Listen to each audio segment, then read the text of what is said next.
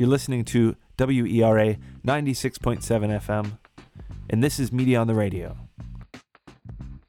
Media on the Radio features stories from media professionals, everyone from journalists to filmmakers to marketing experts, to try and give an entree into the entire media field. This episode continues our series on the Lookout DC, which is a collaborative co working space for mostly filmmakers and video production professionals. This episode is with Emma Mankey Heitem. She is the talent behind Sunnyside Productions, which is a production company that specializes in virtual reality video. Chris Milk talks a, a lot about VR being the empathy machine, and certainly when you can like look around a place and see you know people's living conditions like in a Syrian refugee camp or for our film in Nepal in you know some very poor homes um, that can give you a greater sense of empathy. When they look at the camera it does feel like they're looking at you. We get to chatting about the technology itself, how it's evolved, and also what it's like to work in an industry that is just starting. there are no rules really yet. And it's fun to be a part of hopefully helping to create those rules. This is Devin Gallagher. I'm the host of Media on the Radio, and thanks for listening. in a way, I come to film and video production maybe from a different route of a lot of people. A lot of people grew up and they just really loved movies, and that's what made them want to be in film. And not that I disliked movies, but honestly, I didn't watch a ton of movies. My parents, that just wasn't like an emphasis. We didn't have cable, they didn't really take me to movies. So that wasn't it. It was that I had to take a video production class in, I think it was eighth or ninth grade and i realized that i really liked making videos and it was a lot of fun the whole process was fun i kind of felt like i had a bit of a knack for the editing part of it too and so from there i thought you know maybe i'm going to do more of this and it just kept building from there NYU is, has a reputation as being one of the best film schools in the country. And what was what was that experience like for you? I mean, I really loved it there. Um, pretty small class sizes, which was nice. You're doing production from your freshman year, even if it's more photography based or audio based in, in your freshman year. Um, you get to, or at least when I was there, and I don't think this is true anymore, which breaks my heart a little bit, but you know, we were literally cutting film on Steenbeck machines and like taping it together to edit it, and it really makes you think a little harder about the cuts that you're making. And I'm just really glad that I got to go through that process. It was just really fun getting to run around the city and make films, and I worked with pretty much every type of film format, which honestly, I'm 99% sure I'll never get to work with film again in my actual career, but um, it was really nice to have that experience and to learn from that, you know, the ground level and the history of it to now. I've had actually three or four um, NYU grads on this podcast that went to film school. Some of them went to, it was like half film and half interactive, or half film and half, you know, community development or something like that. Um, so they have kind of these different programs I didn't know about. Um, but what what would you say as compared to, and you can't necessarily compare it to other film schools because you didn't necessarily go to other film schools. Um, but what what would you say the biggest takeaway that you that you got from a place like NYU would be that that really helped propel you? I'm glad I was went to, I went to NYU because they have a strong liberal arts program, and so I wasn't just taking film classes. And I did have one professor who sort of said, you know, if, if all you take is film classes, what are you going to make films about? And I think that's very valid. I think I guess then what I would say the biggest takeaway was for me was the best way to be a good filmmaker is to like live and experience life and learn.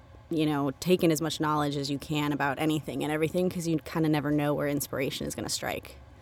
Cool. So that that's true too of uh, what I've heard from other people too is is you know, but it, it's also you go to film school to to then go make films or be part of the independent you know uh, video production, whereas um, certain business schools or certain other schools give you some tools that you can kind of apply to a lot of different things. But really, I think um, from what I've because I didn't go to film, I went to a liberal arts journalism, had a journalism degree.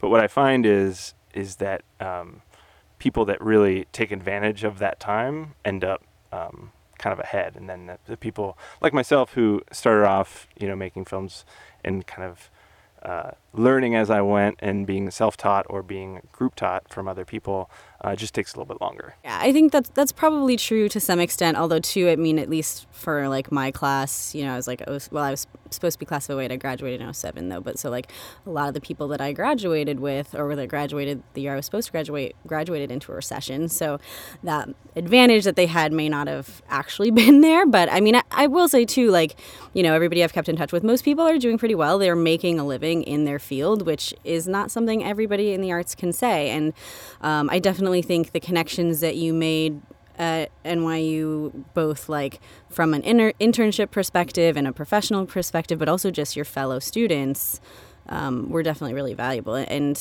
you know, I, I, see really interesting things that people are doing now, and people, you know, coming together and collaborating, even if they maybe hadn't kept in touch, but they found out they had a similar interest in such and such project or that kind of stuff. And so, in that sense, too, I think. What would you consider yourself more of like a technical producer that you're interested in the technology versus kind of a creative storyteller? It, or does it split down the middle, or does it go one way or the other? I mean, I think unfortunately right now is you have to be both. Um, I would absolutely love to not have to deal with the technical side ever and to just be able to focus on the creative. Even the logistical doesn't bother me.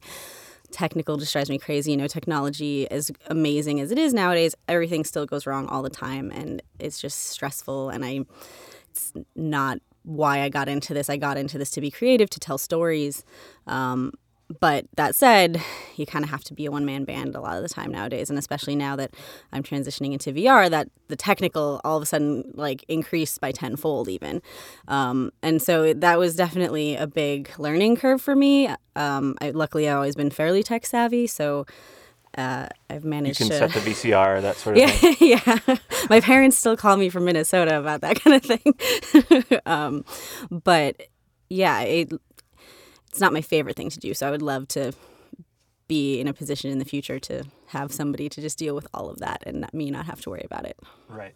And so you mentioned VR, and you say that you've kind of moved into doing a lot more VR or virtual reality video.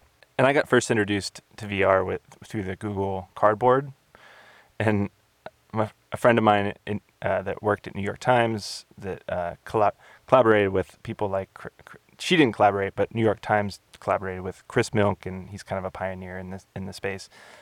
And and it kind of blew my mind just watching. I think it was the flight, and then the it's like the, it has the train in it. Have you seen that one where the train come kind of comes directly at you? Oh, really? No, I haven't. Yeah, it's an one. homage to train arriving at right. the station. Yeah. Um, and and it just kind of blew my mind. And then I bought the twenty dollar you know Google Cardboard, and I showed some of my relatives back in Pittsburgh, it it is this new fantastic phenomenon that has happened.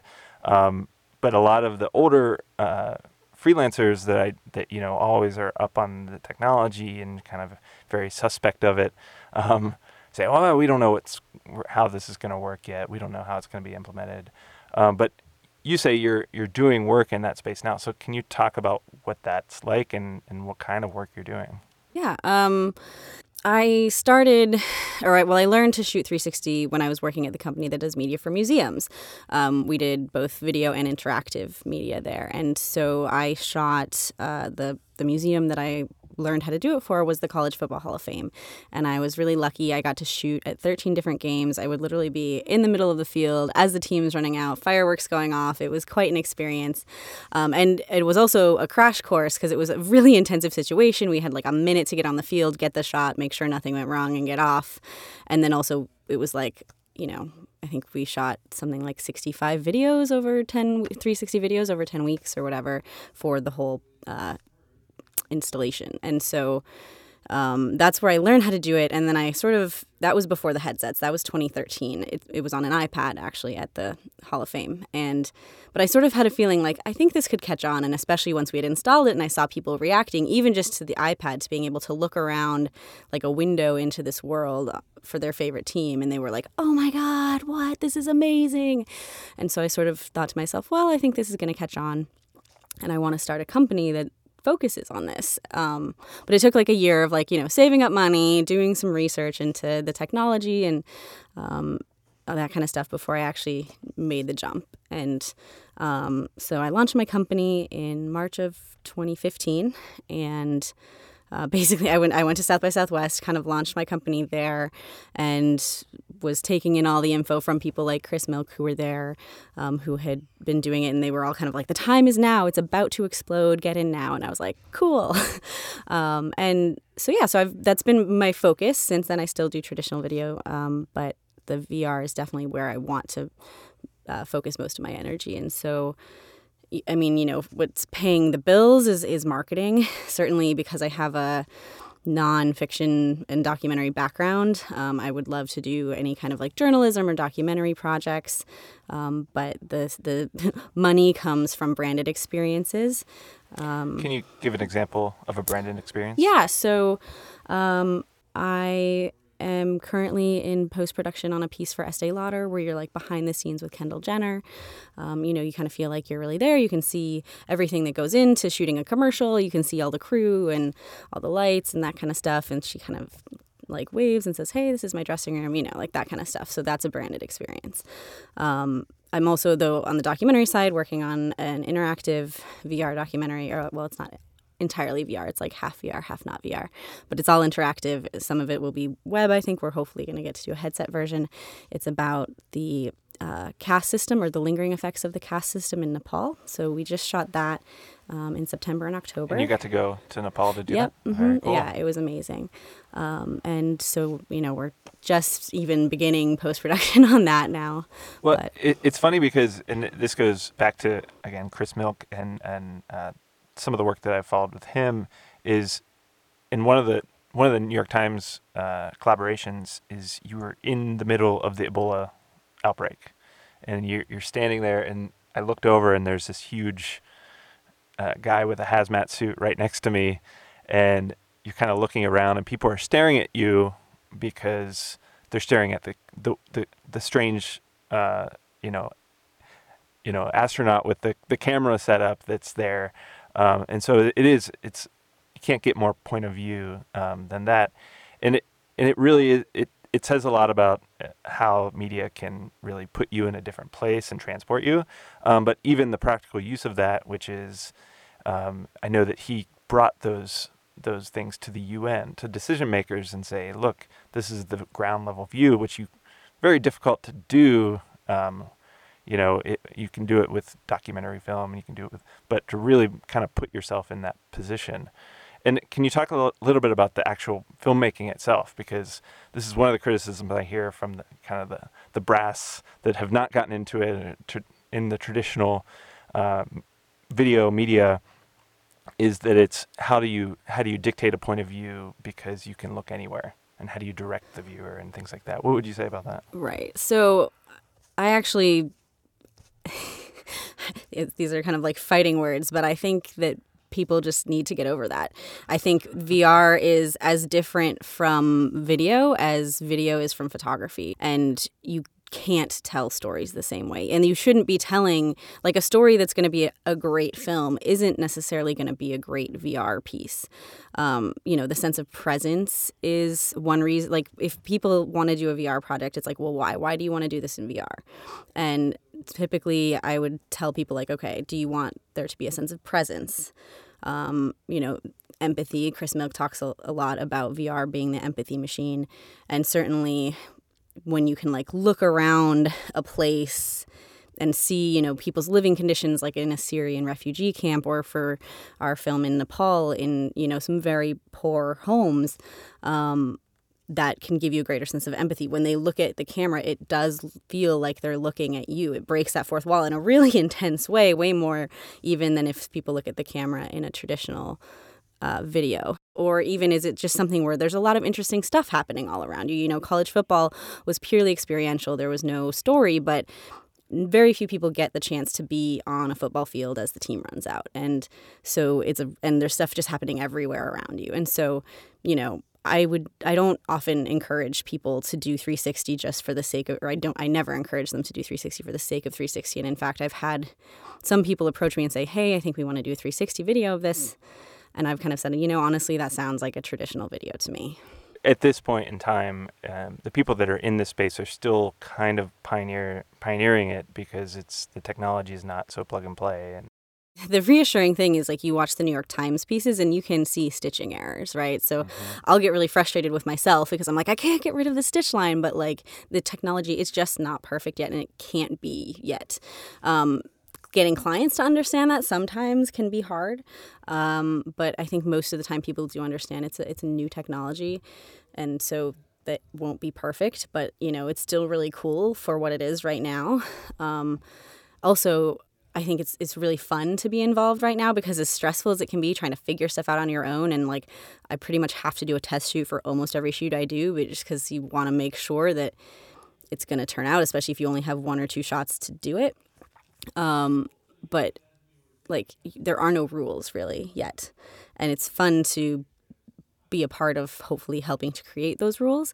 It's really fun to be able to experiment and just kind of see what happens. And people are also maybe more collaborative and, and less competitive in the industry right now. Like people know that this won't succeed without each other. And so like I work with other people who do this all the time. Also too, there just aren't very many of us. So, you know, if I have a really big project, I will hire other people who also do this. Or if they have a really big project, they'll hire me, things like that.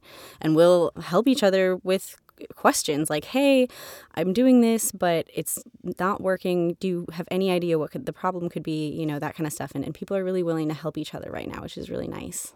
Someone in college now that that maybe wants to get into this space, there's probably not a lot of courses in a traditional college curriculum um, in you know the middle of this the country on this. Uh, but what could they be kind of priming themselves to to learn or learning to prime themselves to get into a VR space? Um, actually, I will say there's a surprising number of schools already starting to offer at least some level of this, which is mm-hmm. yeah, it's really exciting. Um, I mean, but like since everybody's experimenting, you know, and nobody really knows what they're doing, it is kind of a weird thing to take a class on. Um, I, I, would say, you know, if you can get an internship with somebody doing it, um, that's probably your best bet if your school doesn't offer courses. And you, I mean, honestly, even if your school does, just because, again, they're it's so early days.